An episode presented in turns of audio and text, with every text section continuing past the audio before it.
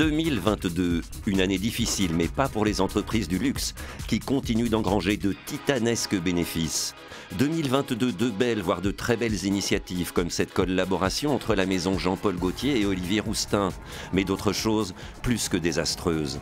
Commençons donc par ce qui fâche.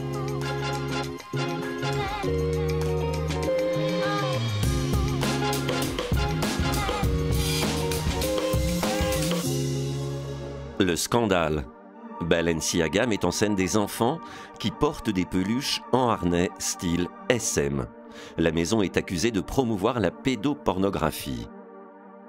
Balenciaga toujours, avec un défilé qui se déroule dans une montagne de boue marquée par la présence du très controversé Kanye West qui déclenche indignation et colère à cause d'une série de tweets antisémites. Pourtant, Balenciaga avait bien démarré l'année en rendant hommage aux Ukrainiens, avec une scénographie singulière. Les mannequins luttent contre des bourrasques de neige, traînent ce qui ressemble à des sacs poubelles. Demnak Vassalia, le directeur de création de la marque, a vécu cette expérience. Il a fui sa Géorgie natale en 1993 lors de la guerre civile soutenue par le Kremlin. Journalistes, clientes, acheteurs sont confortablement installés derrière une vitre comme le symbole d'une protection illusoire. En 2022, la guerre russo-ukrainienne est dans toutes les têtes. Le monde de la mode ne peut pas faire comme si elle n'existait pas. La Fashion Week de Berlin rend hommage au designer ukrainien Jean Kritzfeld. Non, mourir ne me fait pas peur. Uh, Parce que je crois vraiment que la mort n'est pas la fin.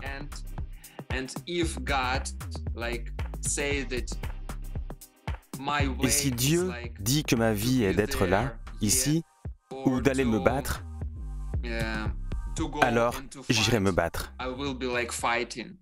La Fashion Week de Tunis, dans un décor époustouflant, accueille la styliste ukrainienne Kristina Lapso. Et Paris, la capitale de la mode, honore la créatrice ukrainienne Lilia Litkovska.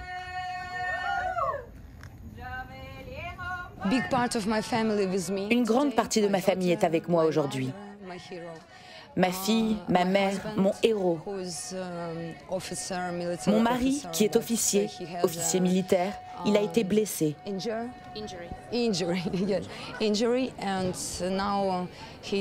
Et maintenant, il est en convalescence et il nous soutient aujourd'hui. La maison Dior n'est pas en reste. Maria Grazia Curie confie à l'artiste multidisciplinaire ukrainienne Olesia Trofimenko le soin de s'occuper du décor. Nous nous sommes dit que nous devions faire quelque chose d'optimiste. Mais c'était une bonne décision. Célébrer la vie et pas le reste. Les pénuries, les difficultés d'approvisionnement chamboulent l'économie des industries textiles. Mais la mode a cette incroyable faculté de rebondir en période de crise.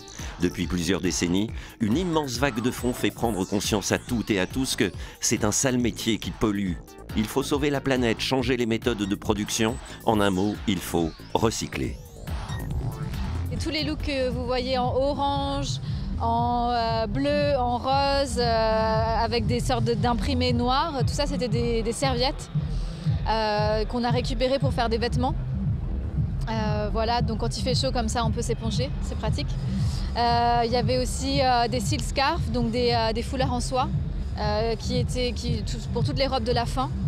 Tous les jeans étaient aussi recyclés. C'est des vieux jeans que vous n'utilisez plus, qu'on récupère pour faire des nouveaux jeans. Donc oui, l'idée c'est de récupérer, de régénérer, de prendre ce qui est là, le transformer et d'utiliser la créativité qu'on a pour changer le monde de demain. Un monde de demain où se mélangent déjà deux types de réalité, la réelle et la virtuelle. Sur le campus de l'Institut français de la mode, on planche sur un nouveau programme. Aujourd'hui, nous scannons les silhouettes des 43 designers.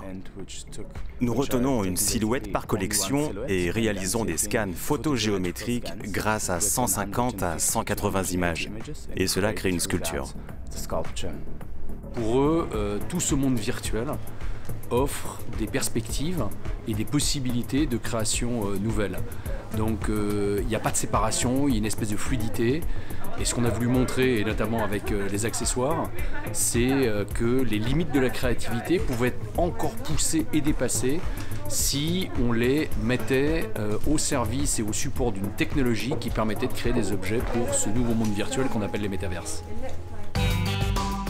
Alors, ce nouveau monde, enfer ou paradis?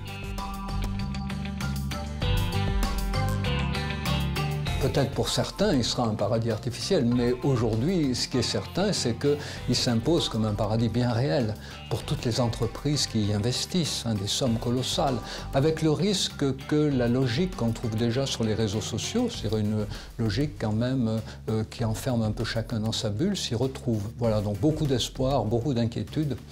On va voir ce que ça devient. Et pour 2023, une question. La mode fera-t-elle toujours rêver?